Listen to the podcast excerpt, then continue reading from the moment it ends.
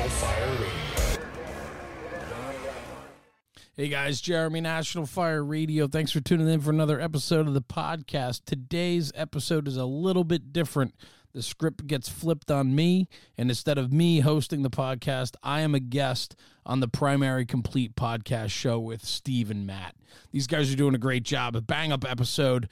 A lot of great nuggets in there and things that I've talked about that I truly have not really talking about before on any other platform or podcast. So buckle up, enjoy the conversation, and as Matt and Steve say from the show, make conversation great again.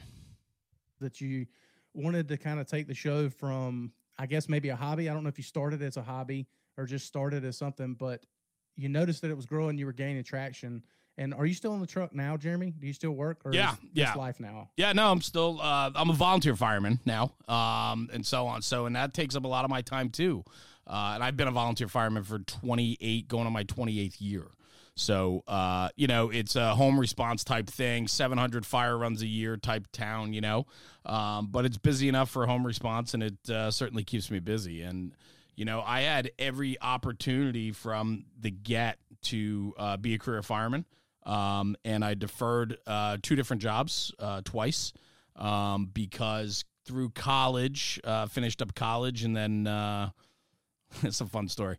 I went to college. I had the fortunate ability that my father, we had a family business, and my father was able to put me in college. And so, you know, I had job opportunities while I was in college, and I didn't capitalize on getting hired at that point because I felt like I had to finish school. I wasn't the best student in the world. Figure that, right? And, yeah, let me tell you something, man, 5 years of college, I should be a freaking doctor by now. But, anyway, I specialized in going to fires and drinking beer and girls. And that was my, that was literally my college years. And, but I felt that I owed it to my parents to finish college. And so when I had the opportunity to get hired, two separate times, I deferred them. I deferred the hiring, which in retrospect, silly, because I'd be on my 25th year right now, and I'd be retiring at 45 years old. Right. But life's funny that way. And if I went down that road, I probably would never have started National Fire Radio. So I'm a firm believer that things happen for a reason. But so I didn't take those career offers, and then I came out of college, went into the family business, and actually excelled at it and did very well, helped grow the family business. And so I stayed with it, and I had taken some tests along the way. I actually took some police tests too. I had some opportunities there, but I just never followed through on the civil service side, only because I at the time it was more money driven than it was passion driven. But it was a family business, and I felt responsible for giving back to my family that's treated me so well growing up and giving me education and being able to put me through college, that I stayed with the family business. I had two brothers in it. It's my father's business, and I'm the youngest of three boys, and I ran the company. So it was a pretty interesting dynamic, which put a tremendous amount of responsibility on my shoulders, and so on. And so I just never left the business to pursue a career fire job anywhere. I could have. I had so many opportunities, and I just didn't do it because personally I didn't make that jump. I'm not a regretful guy. I don't sit around and have many regrets in life. I would have loved to have been a career fireman. I think ultimately in the happiness scale, I think it would have been, and in retrospect too, I could have done that job and worked at the family business and been, right, you know, and done twice as well as I have in life, but life's been good to me. I have a career. I have a great volunteer fire department that I've been a part of for a very long time. I have a wonderful family, wife and kids and everything else. So I'm a very fortunate guy.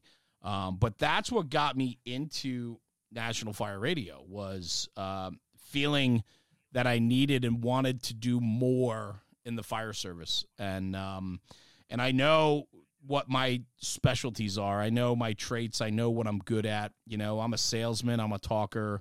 I'm a promoter. I'm a marketer. And knowing my strengths is what led me to believe in a conversation I had with my wife when I turned 40 years old, and I told her, I really missed the mark. I should have been a fireman. I should have done this. I should have done that. But I'm not complaining. I'm just saying I should have done all this.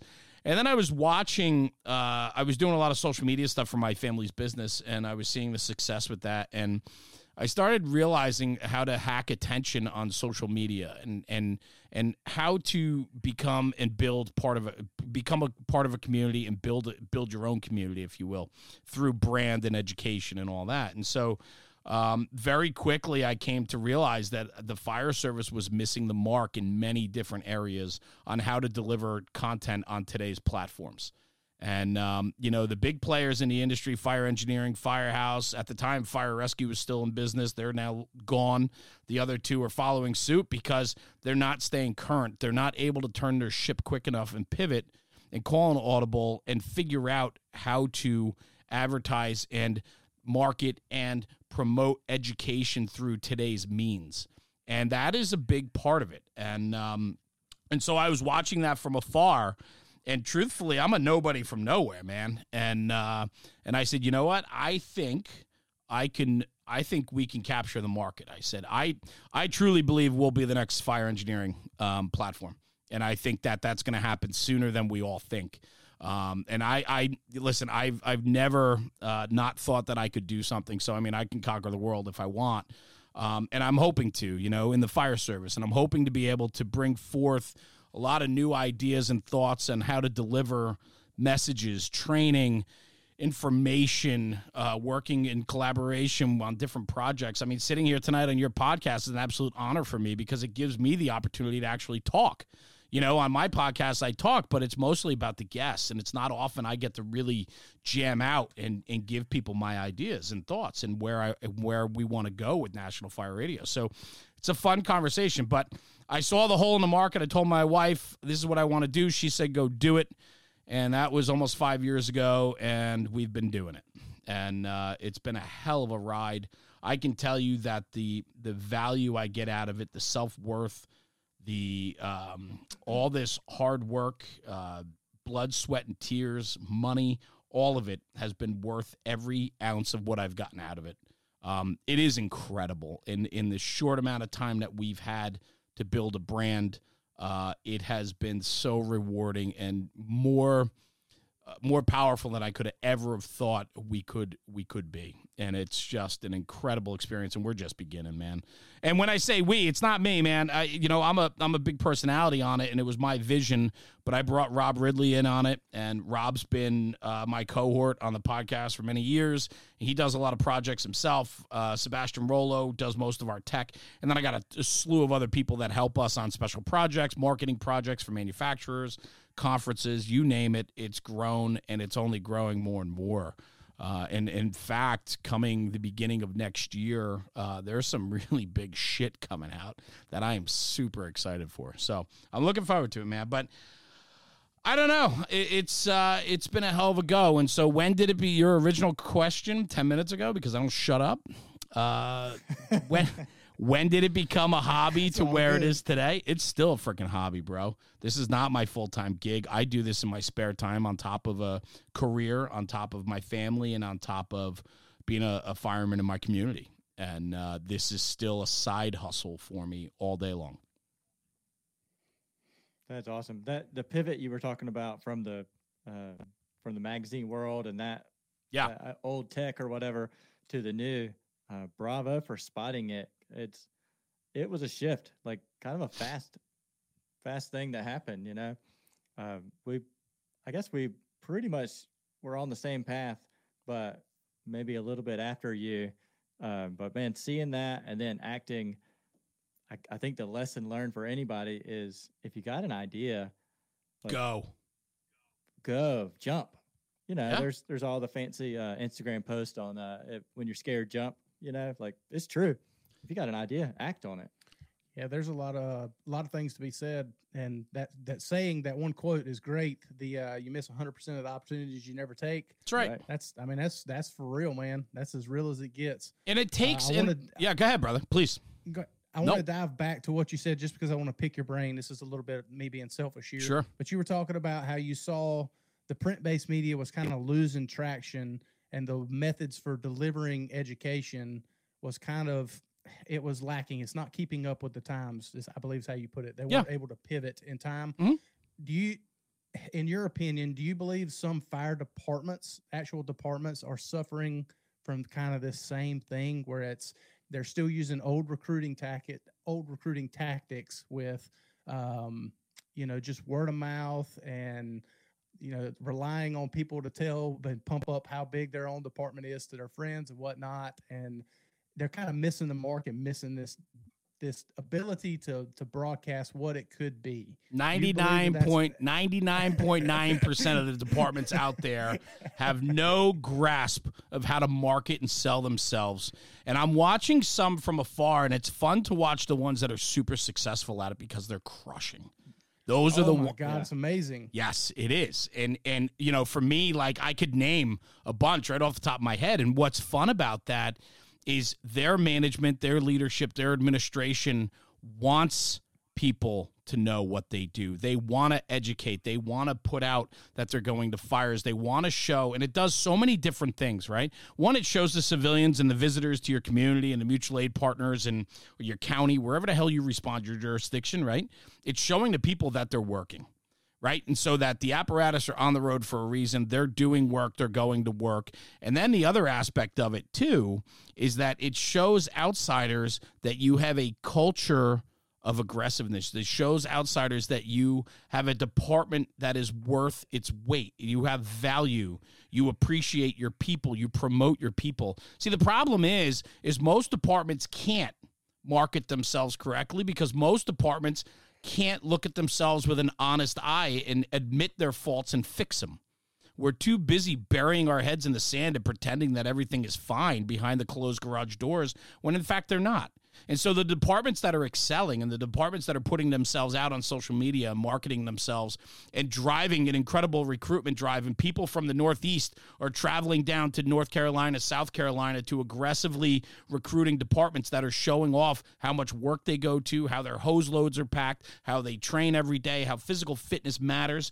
Those are all recruitment and certainly retention items that matter. And so when you're pulling people out of aggressive markets like the Northeast, where for somebody to get a fire job here, it might take somebody in my New Jersey area, one, it's a full-time job to get hired. And it's not a job, it's a career here. It pays very well, but what it does is it doesn't make you have to go do something else other than maybe a side job of plumbing or carpentry or something every couple of days or whatever. But like other parts of the country where guys are working 2, 3, 4 fire jobs to make ends meet, right? They're doing per diem jobs all over the place. It's because the pay isn't there, right? We don't value the career enough to pay them enough, right? And so we need to look at that, and we need to look at departments that are being super successful in what they're doing, because they are departments that typically have a fantastic culture from the top down and from the bottom up. And so when you have administrators and chiefs that endorse their people, empower their people, give their people what they need, and they listen and they respond accordingly, that allows for a good culture. A good culture allows for people wanting to be there. I mean, the best recruitment tool, truthfully, is the guys in the firehouse that say, this is the best fucking fire department I've ever been a part of, right? I mean, that's the best part, right? That article came out not too long ago. I don't know if you read it. I might have to go back and share it with you, but I forget even who wrote it, but it stated that the best recruitment tool was retention. Yeah, 100%. And we don't talk about retention. We don't talk about retention. We're not taking care of our own people. We're so enamored with bringing in a new recruit class and pouring everything into them. What about that recruit class 5 years from now? What are we doing for them? Where's the follow-up? Where's the commitment to not just that probie class, but to the guys that are on the line? Where's the commitment to the 20-year guy? Where's the commitment to the 25-year guy? Where's the promotion and pushing people to be better? Those are the departments that are succeeding. And people like work. People, believe it or not, right? As much as we talk about today in society, nobody wants to work, blah, blah, blah. Firemen want to work. They want to go to work. What they don't want to do is do nonsense. What they don't want to do is do checkbox stuff. And so we need to have honest conversations about the delivery of our services, what the firehouse looks like, what the culture looks like, what the training culture looks like, and put it all together and put a package together that works best for the citizens and then works best for our department. And too many people are afraid to have an honest look at what they have in front of them. All facts. That idea, yeah, that was a great advertisement. Just that little clip, we need to save that. But that whole, nobody wants to busy work. Nobody wants to check boxes. We want jobs. Like, that's right. We want to go do work. Yeah, and listen, we're not gonna turn the corner and see fire every time, right? So even if we're filling out, even if we're filling out for a report, a box alarm, a fire still alarm, whatever it is, and it's bullshit, we don't mind doing that if it's done correctly, if it's promoted, if when you do it, you're putting some more value into it. I mean, I look at certain parts of the country where they're putting hose in the street every single day for a box alarm. Whether there's smoke shown or not, whether they have a report from first in companies or not, they're putting hose in the street. I mean, what does that tell you about the culture of that department? There's going to be a lot of guys that scoff at that and be like, that's freaking bullshit. Food on the stove. I'm not putting an inch. I'm not stretching our 300 line. I'm not stretching our 200 line. I'm not laying in and doing a booster backup from. But you know what that is? That's repetition. And I hate talking about reps. But what it does do is it reinforces the message of how important that job is. And when guys have to get dressed, go to work, put their packs on, carry their tools, stretch lines, you know what? It makes them believe that culture and what they're doing is important. So you know what? You want to start changing culture? Start looking at things like that. Because I think they bring a tremendous value to the everyday get of the backstep firemen and everybody included. Yeah. What's Ray McCormick say? We need to return to a culture of extinguishment. Yes. Yeah, culture of extinguishment. Yeah. Yeah. That's the culture. Yeah, dude, you're spot on with everything you're saying. I know here in our little department here in eastern part of North Carolina, we suffer with a lot of things that you just stated in that example. And it's frustrating. I don't have a lot of time in the career. I started in 2007. So, I mean, I'm 15 years deep, but it's not the same service. You're an old man in a lot of places. Yeah, the times are changing. I'm not going to say tactics necessarily change. The overall message as far as tactic goes is kind of the same. Maybe our way of operating changes a little bit and could be better, could always be better. But, yeah, to kind of stick with the subject of advertising for the department, man, yeah. It's a totally different generation. It's a totally different time. And not being scared is, not being scared to put your department on blast. I think a lot of folks and a lot of chiefs are scared to do this because they're scared. It puts them under a microscope, right? It puts your department under a microscope. When you're heavy on social media, when you're active in social media, it puts your department under a microscope, just like they're waiting to capture the moment where you fuck up. Mm-hmm. And then they're terrified of that because everybody with a cell phone now is a journalist. So if you think about that, right? I mean, just think about that for a minute. If you're being recorded everywhere you're going anyway by the general public, wouldn't you want to protect the narrative and record yourself? You would think so. I would think so, yes. Now what happens, but what happens is very simply is when we start to lose confidence in our own skills, and what we've done is we're promoting people, and this is career volunteer. When I talk about stuff like this is across the board. I travel all over the country and talk to guys all over the country, and I get a really good understanding of what's happening. And so if anybody wants to challenge my credibility to any of that, that's fine. But what I'm telling you is this, and this is what I see all day long, is whether career or volunteer, we're promoting people into positions where they don't belong. And as we promote quicker and put people in positions that they're not ready for, their lack of confidence overwhelms them. It consumes them, and they become micromanagers. And then when they don't have the confidence in their own skills, they can't trust their own people because their own people might show them up, or their own people might know more than they do. And so they're not going to allow growth. They're not going to endorse their people. They're not going to have their company do unbelievable things and let people work because they're so scared of that. And we have this culture today, and it's not everywhere, and it's not all over, but there are tons of this out there where we have managers today that lack their own ability to have confidence in themselves. And if they don't have confidence in themselves, they'll never have confidence in their people, their company, and their department. They'll never be able to have confidence, and confidence is what matters. It matters. Yeah, I think a lot of folks, they like to put that that phrase ego on top of confidence. They think you know, if you're a person that shows confidence in anything, they make, you know, they label you as an egotistical maniac. Fuck or, that. It's conviction. You know, I have a ton of it.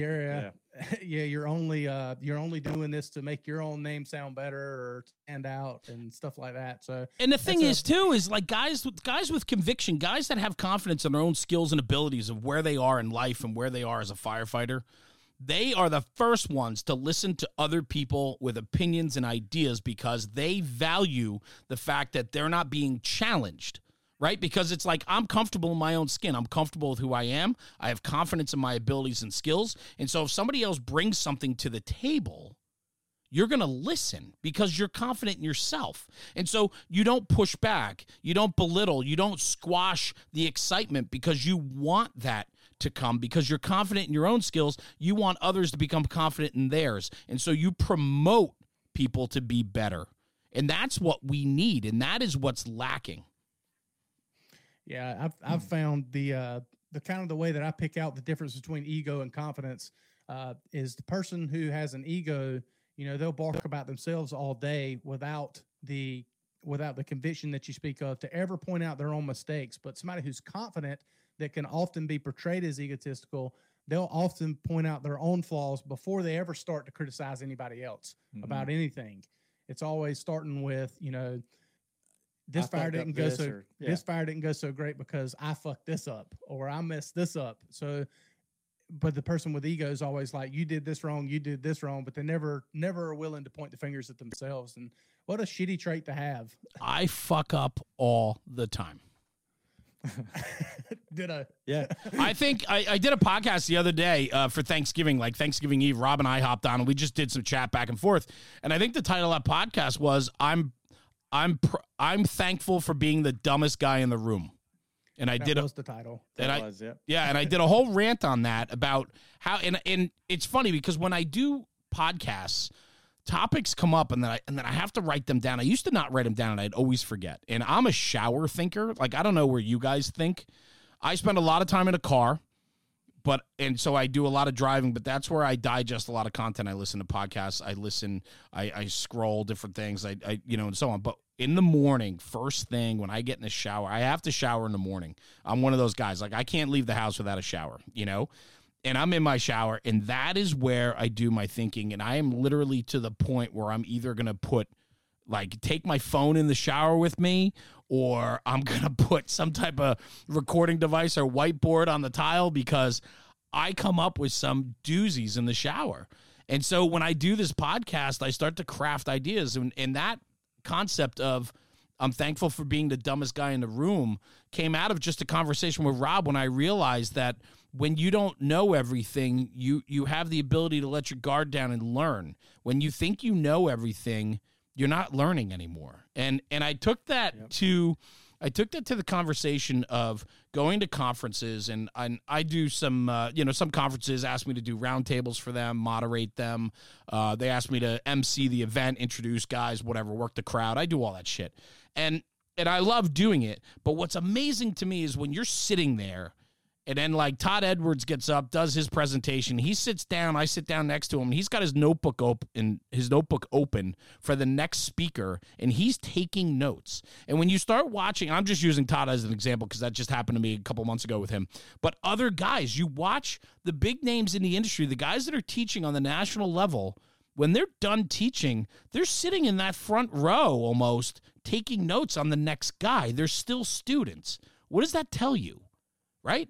Like, they don't know everything, and they know that. Even though they're teaching and instructing on a national level, they still want to learn and better themselves and take whatever they learn from one of their comrades and share it when they get home.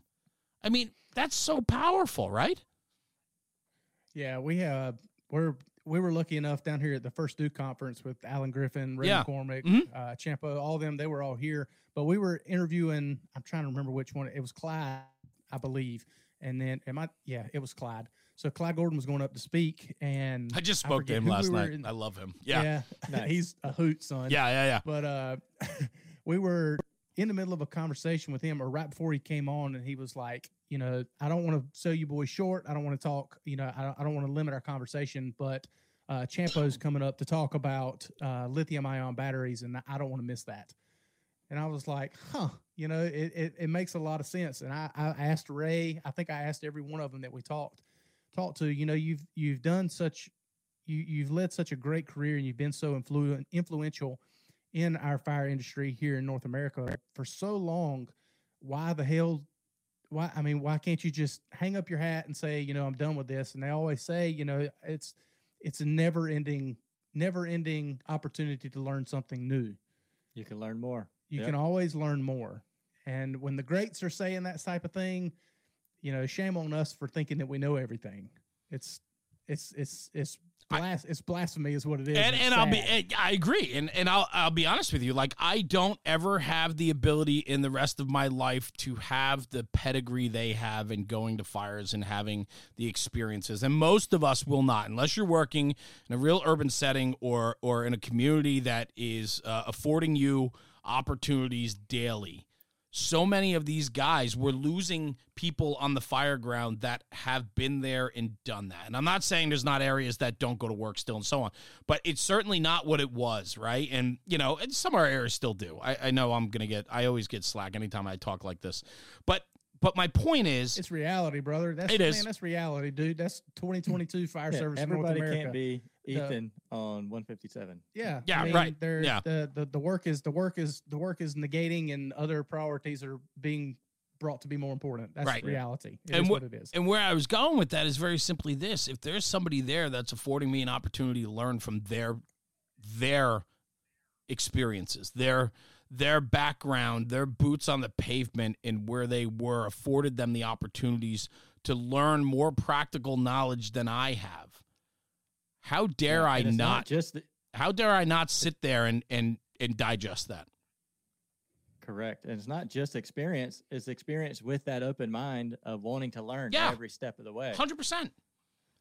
And for me, who's never going to be able to have those practical experiences, right? Like, I mean, you know, been to tons of fires, and I'm going to go to tons of fires more. I love going to fires. I go to as many fires as I can, right? But the thing is I'm not in a position to be able to force doors regularly because my neighborhood doesn't allow me to do that when it's a food on the stove or an alarm activation. I can't go after doors like they do in other communities, right? It's just not what we do where I am. And so obviously I don't have then the experience that some others might when they're in those communities and those opportunities are afforded to them. So who the hell am I to think that I'm competent enough and comfortable enough to do it myself when I should be out there learning from the guys that are doing it every single day? Can I force a door? Yes. Do I know things that, you know, through the lock, hockey puck, roll downs, all this shit that I don't see on a regular basis, right? I got to learn that. And the only way I'm going to learn it is not through practical knowledge. So it's putting myself out there, admitting to myself that I need to go better myself and learn these things from guys that do this stuff. And that's that internal conversation that I think more people have to have with themselves, because I think over time people get very comfortable in, well, I've been like, I'm going to be a fireman for 28 years coming up, 28 freaking years. And you know what? There's tons of things that I haven't done yet. I haven't had the opportunity to do it. So why am I not getting myself out there and trying to at least get a story, a lecture, a hands-on to experience what potentially might come down the pike in another couple of years, right? It's just crazy that many don't do that. It's getting easier and easier to find seminars and 100%. Conferences that are close. Yeah. Yeah, they're around, they're available. You just got to sign up. Within a 3-hour drive of where you live, you could hit a conference. And if it's cost prohibitive, then let's find ways to get it more manageable for guys to get the jobs. And we have a responsibility to do that. And something with National Fire Radio that I'm truly looking at is finding ways to afford scholarships to conferences all over the country. And we're working on something that hopefully will be available next year to allow for that. And so, you know, that's one of the fun projects that we're working on behind the scenes, but that's how important that is. And you don't need to go to the big show anymore. And in fact, most people can't because they can't afford it. And so, you know, with that comes these micro conferences, and you're getting the same talent at a lesser dollar amount. And in fact, you're getting a more intimate setting. It's a no-brainer, man. Draw a circle around where you live and find a conference. Yeah, I completely agree. We're like I said, we're fortunate enough to kind of be in the same. It's in our town, really, where the First Do Conference is. That's fantastic. And we were talking with Alan the other day, Chief Griffin, about that, and he was like, "Hey, I want to reserve 2 spots for y'all to give away on the podcast." Nice. So yeah, that's 2 registrations. So, dude, man, your idea and your want to have this scholarship fund going, dude, that's spot on. That's amazing. It's fun, man. We got so much cool shit coming up, man. We really do. We finally, it took us 4.5 to 5 years where we are right now to be able to develop a brand and household name enough that it carries a little bit of weight. And I don't mean that in a weird way. I mean that just just in reality, right? Like, it's pretty wild that, we were able to build a household. It's not a household, but there are a lot of people in this industry that know who we are. And it's because of the hard work and the willingness for us to put ourselves out there, but also to never embellish and never be more than we are. And and so on. And so that's super important because it makes us authentic and nobody has anything on me. And that's the thing, right? And what happens in this industry is bravado. And before you know it, people get too big for their britches, and that's why they fizzle out, because once they're found to be a fraud, they're gone. And so the one biggest thing when we started this brand was, there's going to be no fraud here. I mean, everything is transparency. We are, and that's truthfully why I went to go get Rob to start this project with me, because he's a career fireman. And I needed a career guy to offset my volunteerism. And so I said, well, I can speak real specific to the volunteer service. I need a career guy that can talk real specific about career services.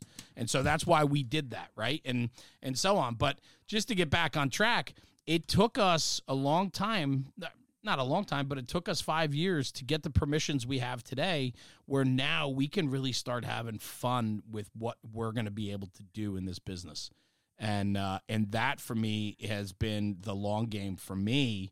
And I have more ideas that you could possibly shake a stick at, that when they're rolled out and we're able to capitalize and promote these ideas, it's going to change the way the fire service is digesting content, understanding information, and so on. So it's going to be a lot of fun. So this coming year is going to be a very big year for us. So it's fun. That's awesome. I'm looking forward to it. Yeah, absolutely. I'm excited to see what's coming out. You got me sitting on the edge of my seat now. Well, I've always been from the get, it's always been about giving more. I don't know if you guys have ever heard me talk about my value proposition, right? Which is super important to me, but we always have to be able to give more than we're taking. And when that value proposition skews and you start taking more than you give, you lose. And frankly, I mean, I could go into this whole rant on this, but that's what's happening right now in the fire service.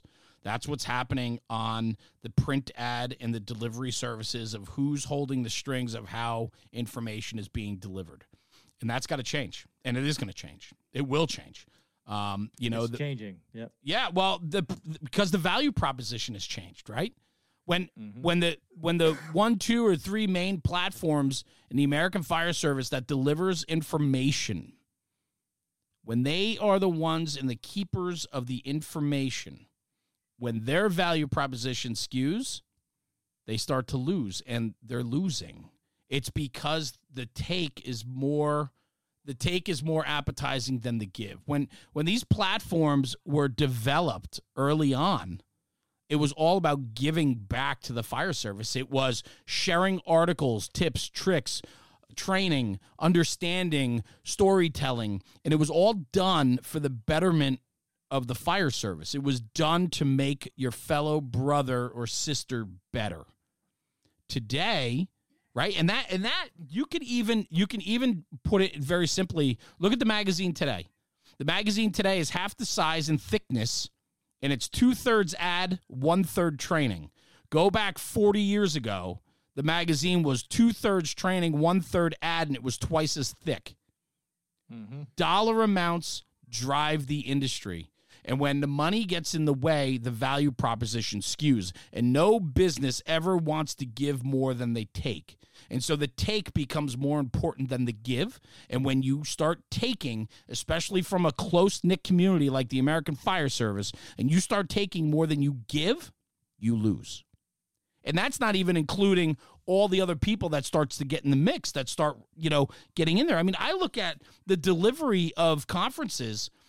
The people that are paying for the conferences are the manufacturers. Yep, I was just about to say that. It becomes a manufacturer advertisement. You got to give. Yeah, and what are you giving them?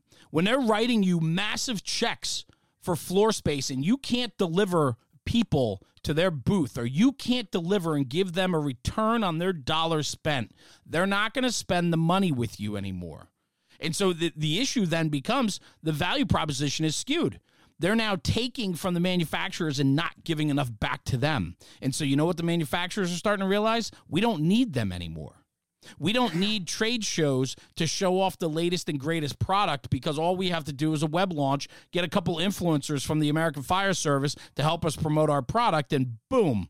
I don't need to spend 5, 6 figures, 7 figures for some of these manufacturers with these platforms to deliver marketing and ad space that nobody's looking at page 18 anyway.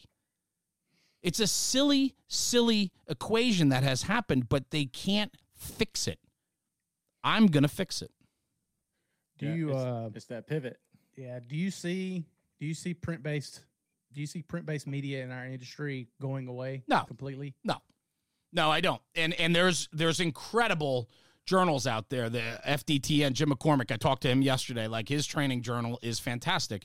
And listen, Fire Engineering's good. Firehouse is good. The problem in what it comes down to is it's the same thing with, like, billboards, right? Like on the street, like everybody's looking at their phone while they drive.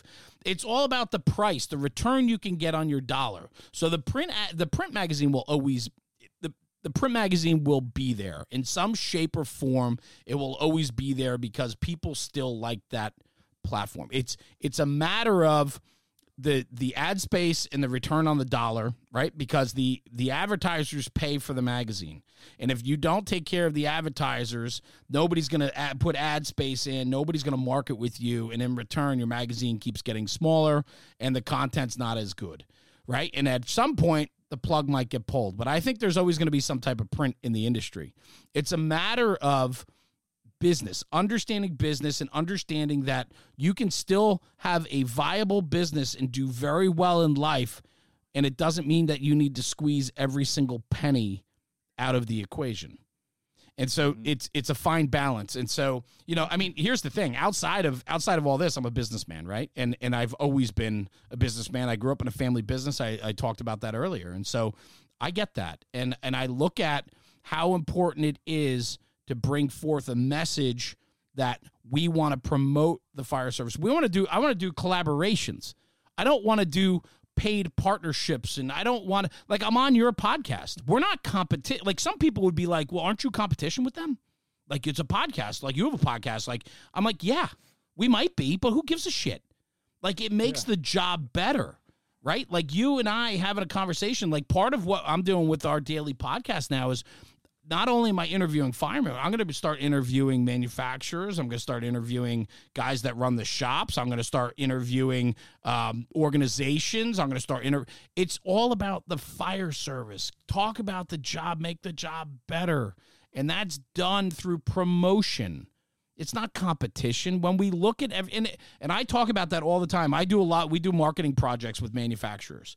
So part of National Fire Radio that nobody sees is on the back end of things, the more the business side, we do marketing and creative services for different manufacturers to educate them how to sell to the end user, how to sell to the backstep consumer, right? The backstep fireman. Because truthfully, most companies, the very largest manufacturer down to the smallest manufacturer, they typically hire marketing people from outside the fire service. How the hell can you put together a marketing campaign that's realistic and hits nerves and sells to firefighters when you're not a firefighter? It's very hard to do, right? Yeah, so yeah, that's always been a thing with. I mean, I'm not derailing the conversation by any means. No, go. Example, it's that's always been a thing with this whole the mental health aspect of our jobs and all that kind of stuff is. It seems like all the local governments and departments, they want to bring in people, you know, to give us these mental health conferences that they don't do our job.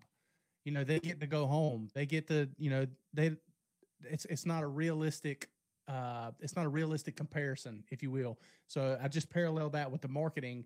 You know, how can you get somebody to sell a firefighter product or market a firefighter product to a fireman who doesn't know the job? Right. Never held one or yeah, pride on whatever. Doesn't seem to make sense. Correct. And big money is being spent to develop ads that don't fairly represent what we do.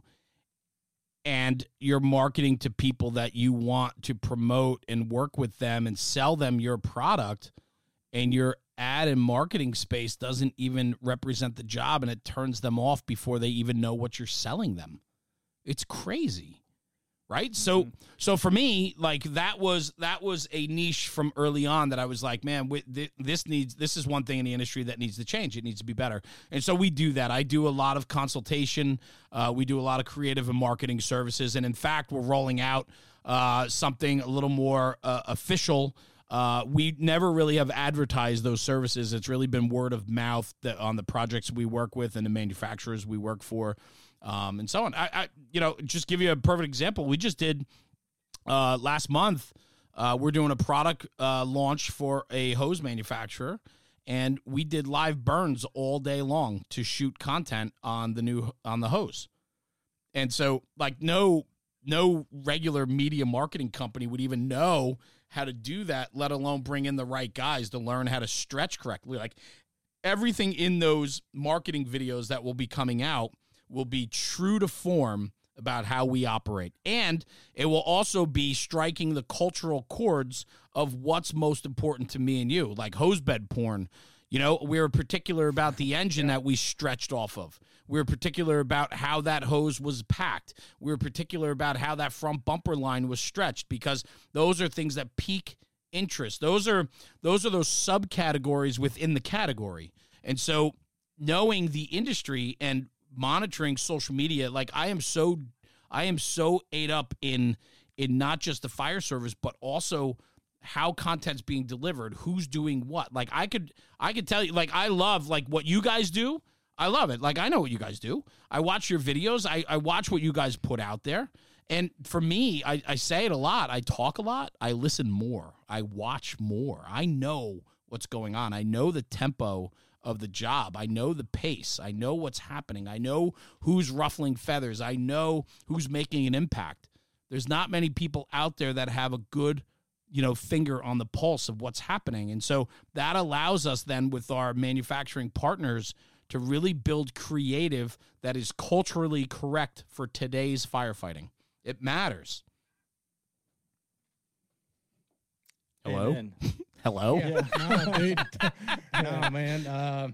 Yeah. No, I'm just teasing you guys, but I love what you're doing. And we said this before we even started. I think it was before we started recording, or I don't know if you started recording as soon as I, you know, got in, but like, I love what you guys are doing. I think that anytime you're willing to put yourself out there and do a little bit more than what's expected, the return on it is great. And for you guys to sit here and give your own time and to build your own brand and to do this podcast and to tell stories and make this job better, it matters. It absolutely matters. And it's so fun to watch other people, other personalities grow in this space.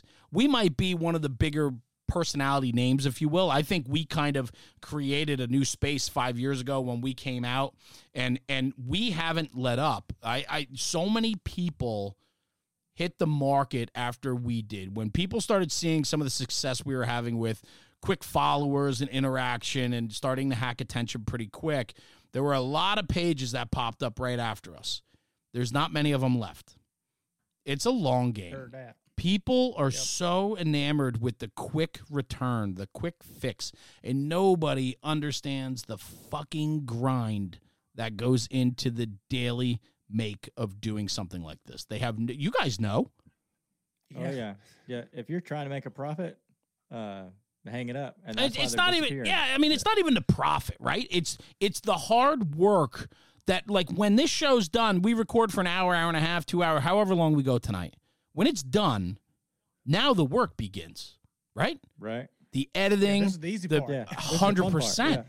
One, yeah. I 100%. And so people don't realize how much work goes into this. How much work goes into doing 7 to 10, 7 to 15, 7 to 20 social media posts a day? Times that by 5 years. Yeah. Holy shit. Yeah, we struggle. Between me and Steve, we're two different people. We struggle to do one a day. It's, you know, we have a goal. I get it. Yeah, we started in the beginning, you know, we started doing this for fun. We saw a need, and we saw a need locally for sure, but we also saw a need just, you know, hanging out with these guys at these conferences and all that kind of stuff.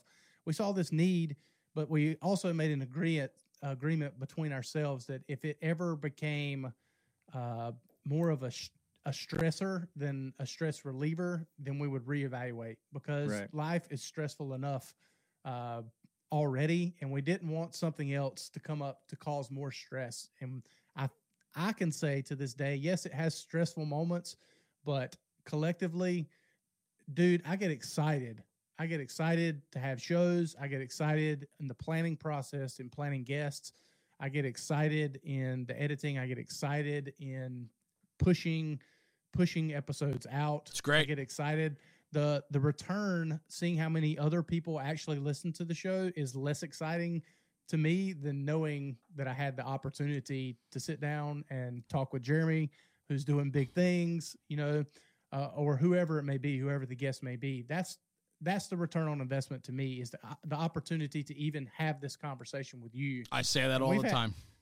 Dude, we've had some marathons in this studio. We've had 6-hour shows. Yeah, I'm pretty pissed that we're doing this remotely, I'll be honest with you. But we're going to I'm going to weasel my way down there, because it just looks like a cool setup, and I want to drink some brown liquor and have some good conversation. So, yeah, we're going to do this again for sure. But I think it's great, and I didn't mean to cut you off, brother. I just... No, you're good. I think, you know, that's so important. But I think you will find that through the stress of it, right? I mean, as much as you enjoy it, there is stress that's involved, but the return is great. And I talk about that a lot. And I say that, you know, I'm the luckiest guy in the fire service. I mean, if you told me 5 years ago that I would have the names and contact information of people that I have on my phone who I consider friends now, not just acquaintances or names, but friends, people that I can call on, rely on. If you told me who those people would be, I would tell you you're out of your fucking mind. I would tell you to go shit in your hat, man. There's no way that guy's going to be my friend. And guess what, man? It's incredible, and that's powerful. It is powerful. And you know, we're also so stupid humble about what we're doing. And it's always like, "No, man, it's cool." Like, you know, I agree 100%. I'm super humble for the abilities that National Fire Radio has given me. But I also know the work that has gone into getting me, Rob, Seb, and the rest of the crew to this point. And so I often don't talk about it. I talked about it the other day on a podcast for the first time, and I got a lot of comments on it, a lot of DMs cheering us on, where I said, you know what? I asked Rob in the one episode, I said, do you think it's us, or do you think it was just timing? Do you think that it's what we've done, or were we just... we hit it right, and it's just stupid luck and this and that. And then I said at the end of the podcast, he said, basically, let me give you my answer to that. I'm going to interrupt you. Yeah. Let me give you my answer to that. I saw that. I remember that. I'll give you my answer to that, and I'll let you take your own perception from there. I think it had nothing, absolutely nothing to do with timing. I think that the team that you have put together and the work and the sweat equity that you have put into forming what it is now with National Fire Radio is the reason, the one sole reason it is what it is. And this comes from one fellow podcaster to another. Steve can agree that it's a metric shit ton of work. Yeah. And just like you said, folks have no idea. How many folks, Steve, have you fielded that ask you, you know, well, I'm thinking about doing a podcast as well, you know, this and that. And they talk about it, and, you know, you're encouraging, you want to be encouraging. You're like, yeah, go for it. Sky's the limit, man. Go for it. It's the greatest thing ever. And then you'll talk to them again 2 months later, and they're like, man, I started doing some research. Yeah. And it's like, holy shit, there's a lot that goes into it. They have no clue, but your brand, National Fire Radio, is what it is because of the nonstop hard work that you've put into it. I appreciate that. I enjoy the hell out of it. Thank you. I want to see you double the amount of work that you're putting into it so I can reap the benefits of that more. You know, it's it's funny because so many people, I truly appreciate all of that. I really do. And it's never easier for me to hear things like that because as much, you know, I don't know if you know who Gary V is, Gary Vaynerchuk. Absolutely. Okay. Yeah. So Gary V is the exact reason why I started this podcast 5 years ago. Okay.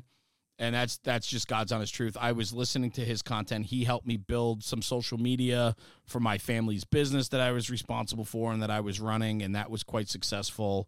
And then that's where it translated into, man, I think I can carry this over to the fire service and make a go of this. And so Gary Vaynerchuk was really instrumental in pushing me to do this and the accountability conversation.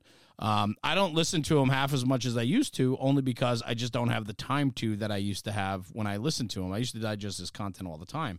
And I found myself running a lot of parallels with him about his outlook and so on. And I'll be honest with you, in the last 5 years, I have become a completely different human being than I was 5 years ago. And I mean that in I think, a very good way.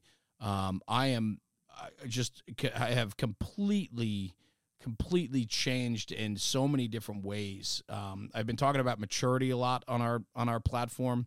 And I think that, not that I'm mature by any means, but I think that I have finally have been going through the paces of maturity and realizing that, you know, certain things about life and how to carry yourself and priorities and accountability and all of that, integrity, character, all things that I talk about regularly, because I think it's so important, right? We can get wrapped up talking about the fire service, but the fire service is only as good as you are in your own personal life, right? Like if your personal life's falling apart, or you're not managing your personal life well, or you're making poor decisions in life, or your finances aren't in order, or your diet's not in order, your exercise, you're you know, on your third divorce, your kids are having issues, right?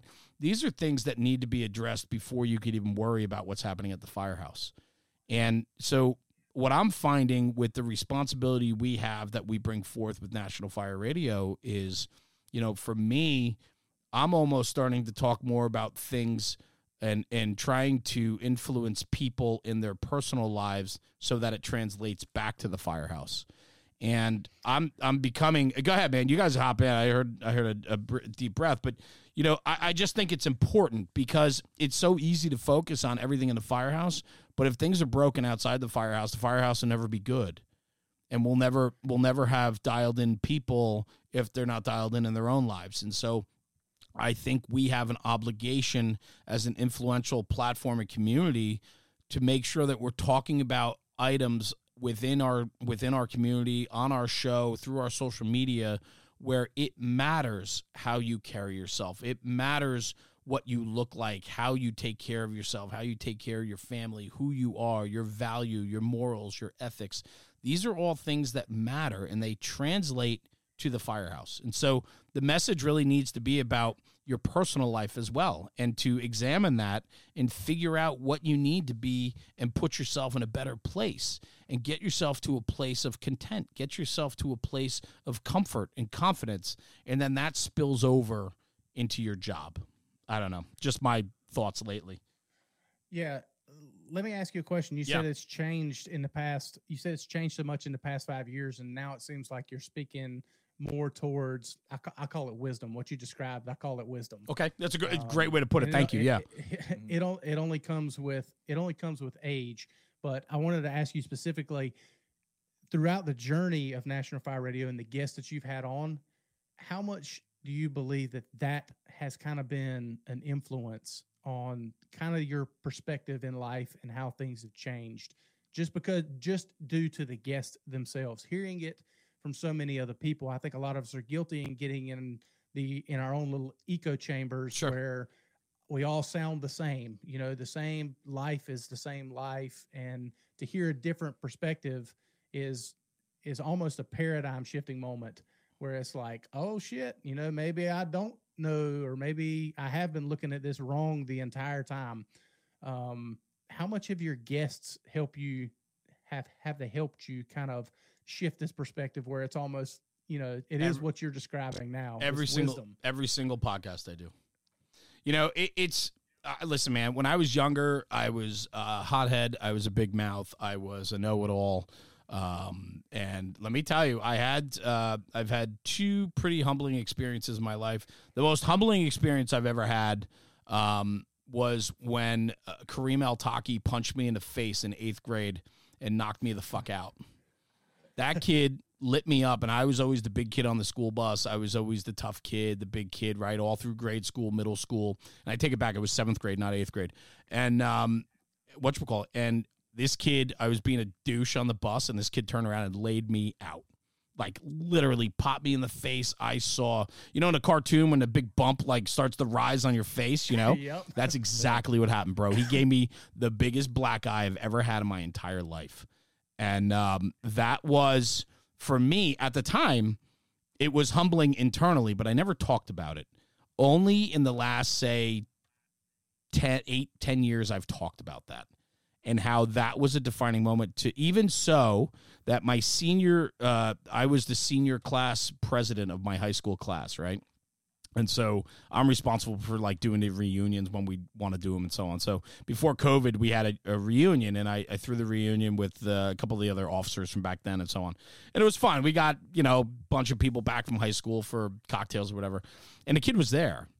And we weren't friends throughout high school or anything, not because there was animosity between each other. It was just like we didn't run in the same circles, and we never really ever talked about that issue. I walked up to him at the reunion. This is, 5 years ago, right? I walked up to him and basically said to him, like, hey, man, I just want you to know that what went down between you and I was one of the most pivotal things that had happened in my life. It is incredibly humbling to be knocked down a peg like that by out of left field when you think that you're on top of the world. And it really gave me this perspective, and I've never really analyzed that until, you know, the last, like I said, probably 8-10 years, however it's been now, where I started to really internalize a situation like that. And that really changed a lot of my mindset, but only until I've started to mature that I really understand how impactful a situation like that was for me.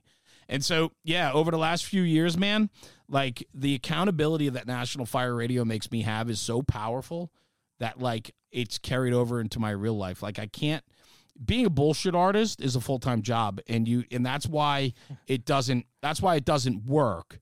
It's because you'll be found out. Like, you can't constantly lie and cheat and steal because you will get found out. And so you might as well just be who you are. And then you don't have to pretend. There's no fakeness. Everything is real in your world when you don't lie, cheat, and steal, right? Like, all that shit. And so, like, for me with National Fire Radio, I really came to realize that a lot of people, I write every podcast that I do, I send them a Taylor's tin, and it's an appreciation tin with our logo on it, and it's got the guest name on the bottom of it. And I mail them out after the podcast to people, and on the back I send a letter with it, you know, just thanking them and blah blah blah. And then I also hand write on the back of each shield a message to the guest. And my last line of those shields is, "Thank you for trusting me with your story." I have people from all over the world trusting me with their story when we do a podcast. I have a responsibility to them to make sure that I'm doing my very best for them and that I represent them in the very best light. I can't go out and tarnish National Fire Radio's name. I have to be super careful about what I put out, how I talk about it, who I'm talking to, because it represents every single individual that has come on our platform. And if I go off the rails tomorrow, all those people are affiliated with me and Rob and Sebi and our families and our fire departments, our fire companies, and National Fire Radio. And I will not do that. And so I carry this tremendous burden about protecting and being very, very careful about how I conduct business, who I talk to, who I allow into our inner circle, who gets the juicy stuff and who doesn't. It's all super important to me now more than ever. And that's where a lot of my every day has changed for me. I've become less worked up. I don't get upset. I don't complain. I don't whine. I don't carry on about misfortune. I don't carry on about how I was, you know, I didn't get this, or it should have been like this, or our mutual aid companies took the run and we didn't get it. And we didn't get, like, I don't get caught up in shit like that anymore. And I find that so many people get caught up in the little stuff, because the big stuff, just they can't tolerate. It's just a, really for me now more than ever, it is just so important to focus on today, who I am, who I want to be. I have kids. I have 4 kids. I have a wonderful wife. And don't get me wrong, like, I'm not this perfect individual by any means, man. I mean, I have my faults. I have, you know, my wife and I fight just like every other couple. I argue with my kids at times. Like, I'm not perfect. Don't get me wrong. Like, I'm not painting a picture here that, like, aspire to be me. Don't, right? Be better than me, right? Like, ultimately. But I just found that through National Fire Radio has made me more accountable and has made me a better person today than I was 5 years ago. Beautiful. Absolutely. Yeah. That was incredible.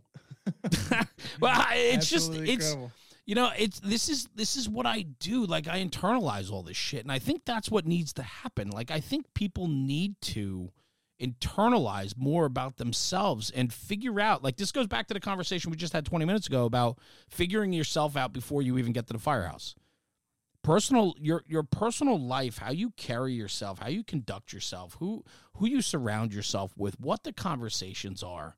You know, I just, it's so important, and it translates over to anything in your life. And so if the guy is squared away in the firehouse, like, man, I met this dude. Unbelievable. I was on a road trip 2 weeks ago with High Viz Lighting. We went on a 3-day road trip. And what I do is I take them around and we do joint marketing projects together, shooting content. We hit 12 firehouses in 3 days. Like, it was an unbelievable whirlwind trip, right?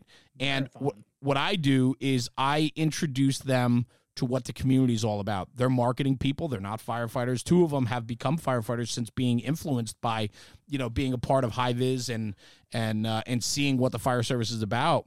But what I do is I take them and I introduce them to career departments, volunteer departments, to the shops, to manufacturers, to distributors, to everything you could possibly imagine. I inundate them with understanding what the fire service truly is all about.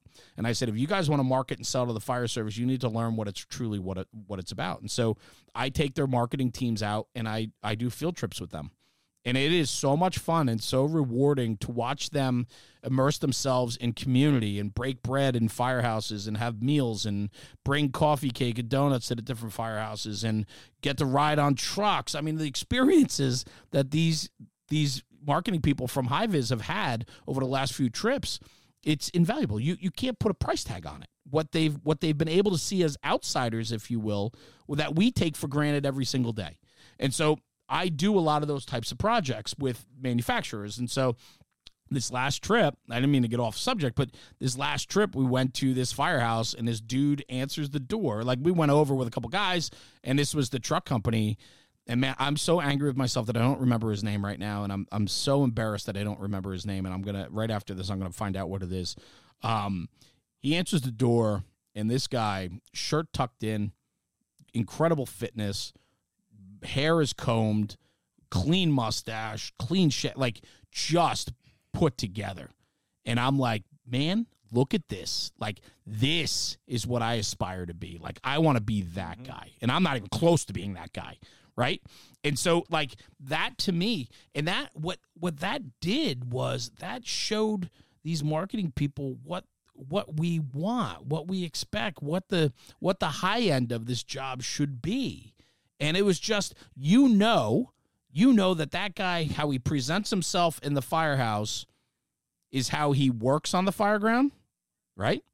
How he works at home, how he treats his girlfriend or wife, how he deals with his children. You could tell that just by looking at this guy. You could. He was put together.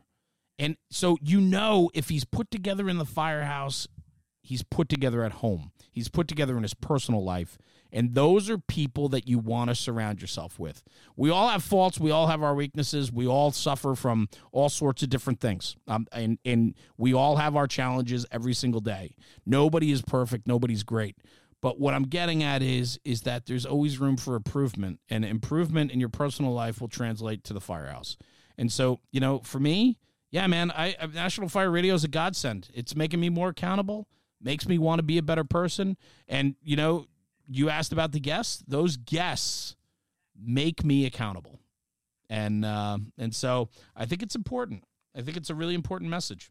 So, yeah, be smooth, be professional, and be efficient. Like, that's what that presentation tells you about somebody. Like, does. This guy's got it together. Sure does. Yeah. Nice. What a good time with this guy. Yeah. You make the job easy on this side. That's for damn sure. Well, listen, I'm sorry, man. I know I ramble on, but it's fun. I was saying to my wife the other day, like, I don't get to, I'm always hosting. So I don't get to do a lot. My guests would be pretty upset with me probably if I just went off like this, right, you know, on my own show. So it's actually enjoyable to be on somebody else's show because it allows me to really, I don't know, kind of educate our followers, our community about who I am. You know, I think so often when you're in front of the camera and taking the lead, you know, people get a sense of who you are, but I don't think they get, you know, they don't get the opportunity to really dive in and understand. And so this podcast tonight's been fantastic. I've talked about things tonight that I've never said before on any platform. So this has been a lot of fun, guys. I'm not going anywhere. If you got more stuff you want to go, let's go. That's awesome. Yeah, for sure. Yep. No, I share your compassion with sometimes when you're hosting, you know, it's at times you feel like you're supposed to be saying something like, oh, I'm supposed to be talking and this and that. And it took, I don't know, it probably took 25 or 30 shows for me to realize, you know, there's value in learning to shut your mouth 100% and just kind of observe and, you know, especially when somebody's going on something that you can seriously see passion in, there's no need to interrupt that flow for them. And there's an art to being a host as well. You're very good at it. Don't feel bad for not being able to talk on your own show. I think it's more of a disservice, honestly, you know, and it kind of, for the outside person who doesn't know anything about you, it's very easy to make that shift and their perspective to be where you're trying to make it about you. I appreciate that. And I'll tell you this, I've come to really recognize that. So as in October, when we started rolling out the daily podcast, so we're doing a podcast a day, Monday through Friday is being launched. It's an hour or under typically. And it's a conversation, not like a bio on the guest, but more of a pick a topic or two and let's go. I just did one the other day. We did an hour-long conversation about acting up, being, you know, covering a position when you're not, you know, there. So it's like you're a captain and it's a small department. You're a captain. You're riding the front seat. You show up for work and they go, oh, the deputy chief banged out. You're in the car tonight. Right? So what a great episode. What a great hour-long conversation about just acting up because guys are doing it all over the country. And so, you know, it's nuggets like that I think bring a lot of value. The other thing I've learned too, I think I'm getting much better at doing interviews. In the very beginning, I had no idea what the hell I was doing and it was awkward at times. And so, and I engage people. I'm a salesman, I'm a talker. But when you're very early on with the podcast and when we were, you know, interviewing guys, I was always so worried about the guest and so worried about saying something wrong or inappropriate that it hampered my abilities to interact with the guest.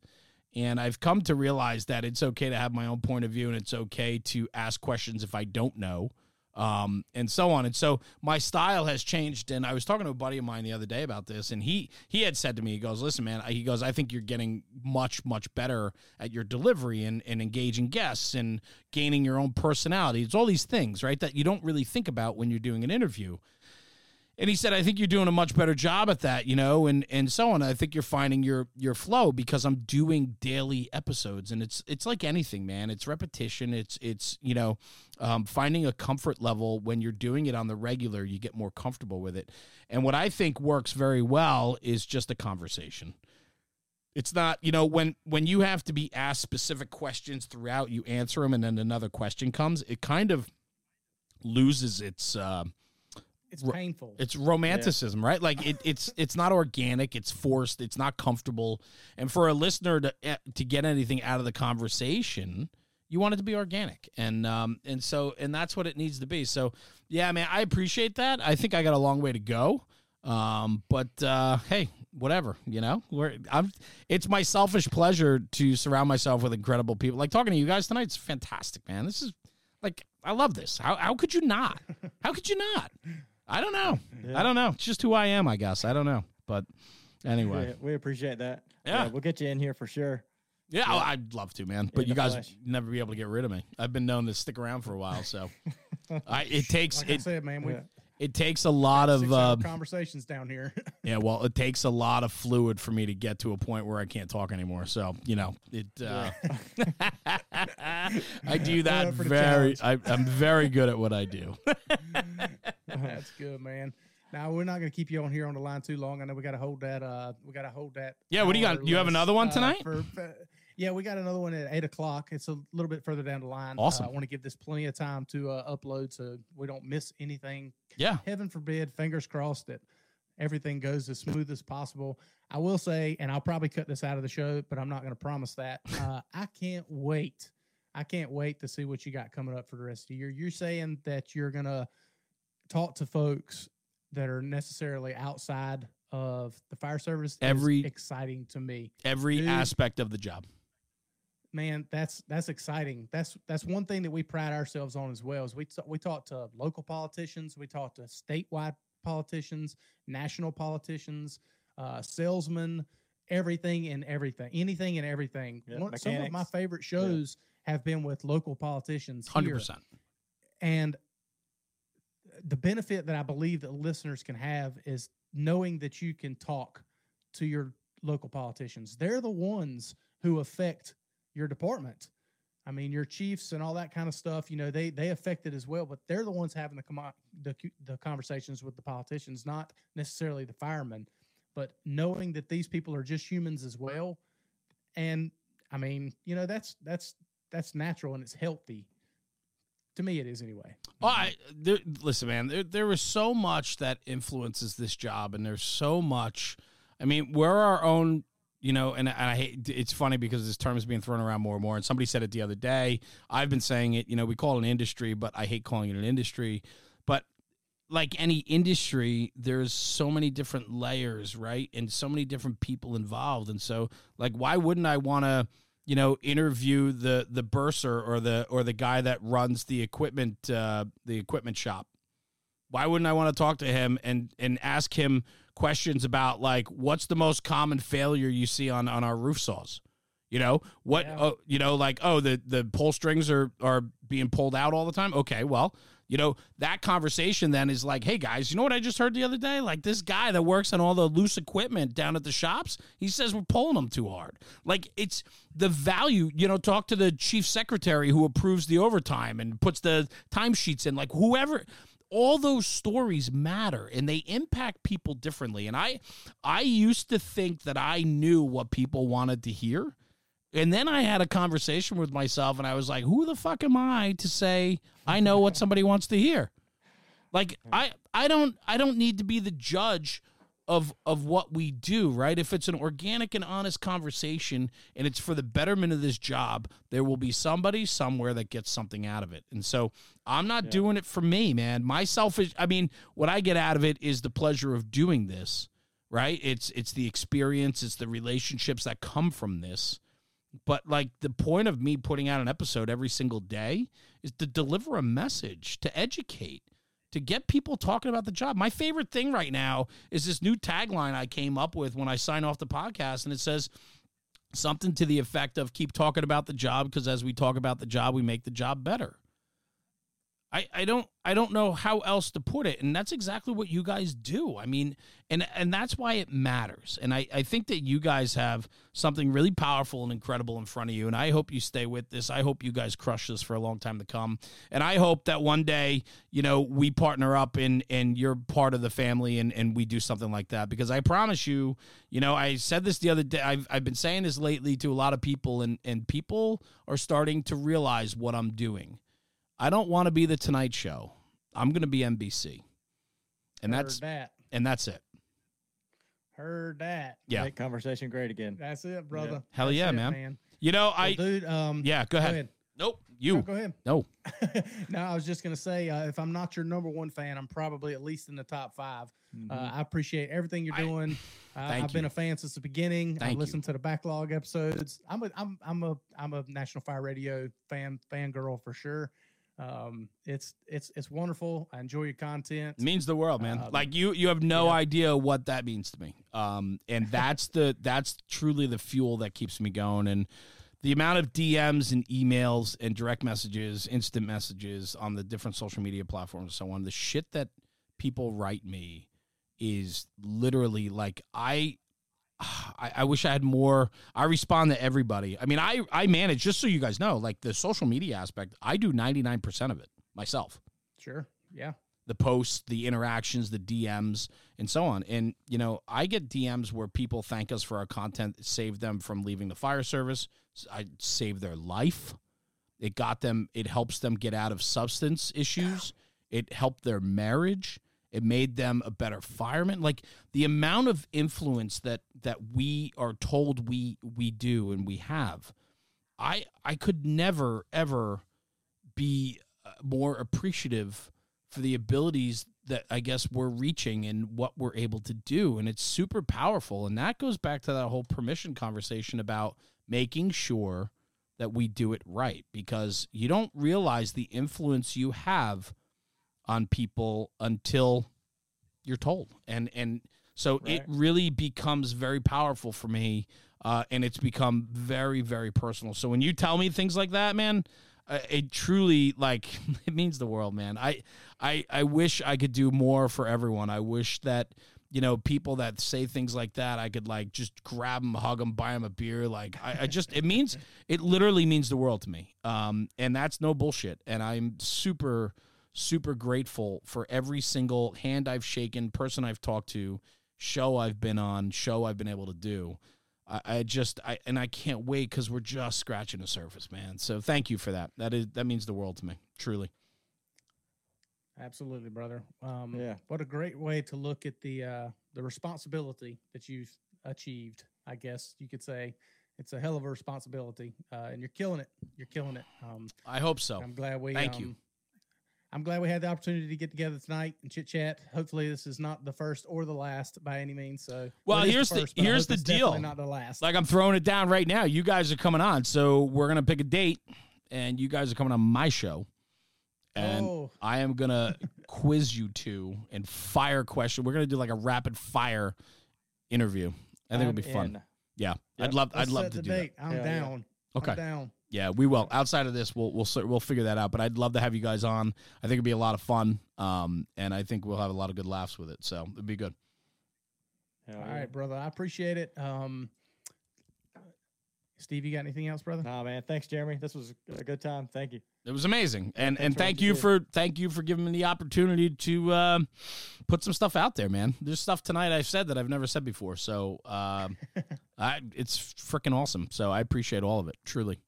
Nice. Awesome. Just in case there's somebody out there listening on our end of things who doesn't know where to find you, where can they find you? Just give those socials and your podcast platforms, give those a quick little plug real quick, just in case. I'll put them all in the show notes for sure. Sure. But, just put them on blast real quick so they can hear them. Yeah, National Fire Radio.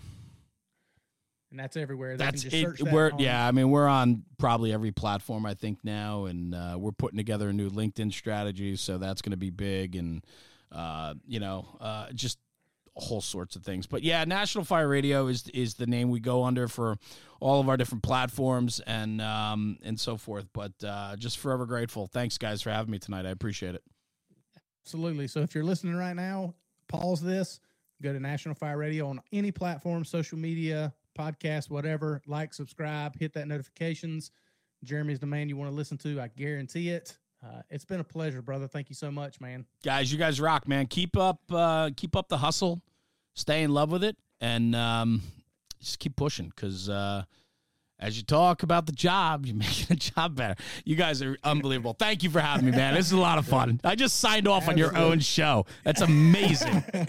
That's Jeremy, amazing. We appreciate you. Appreciate you coming on our show and helping us make conversation. Of course, again. You guys are great. Anytime, and I can't. I like it. I like it.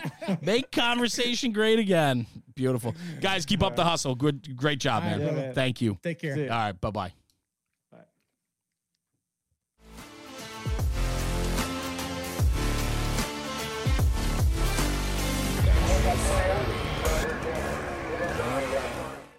Hey guys, Jeremy, National Fire Radio. Thanks for tuning in for another episode of the podcast. Today's episode is a little bit different. The script gets flipped on me, and instead of me hosting the podcast, I am a guest on the Primary Complete Podcast show with Steve and Matt. These guys are doing a great job. A bang-up episode. A lot of great nuggets in there and things that I've talked about that I truly have not really talking about before on any other platform or podcast. So buckle up, enjoy the conversation. And as Matt and Steve say from the show, make conversation great again.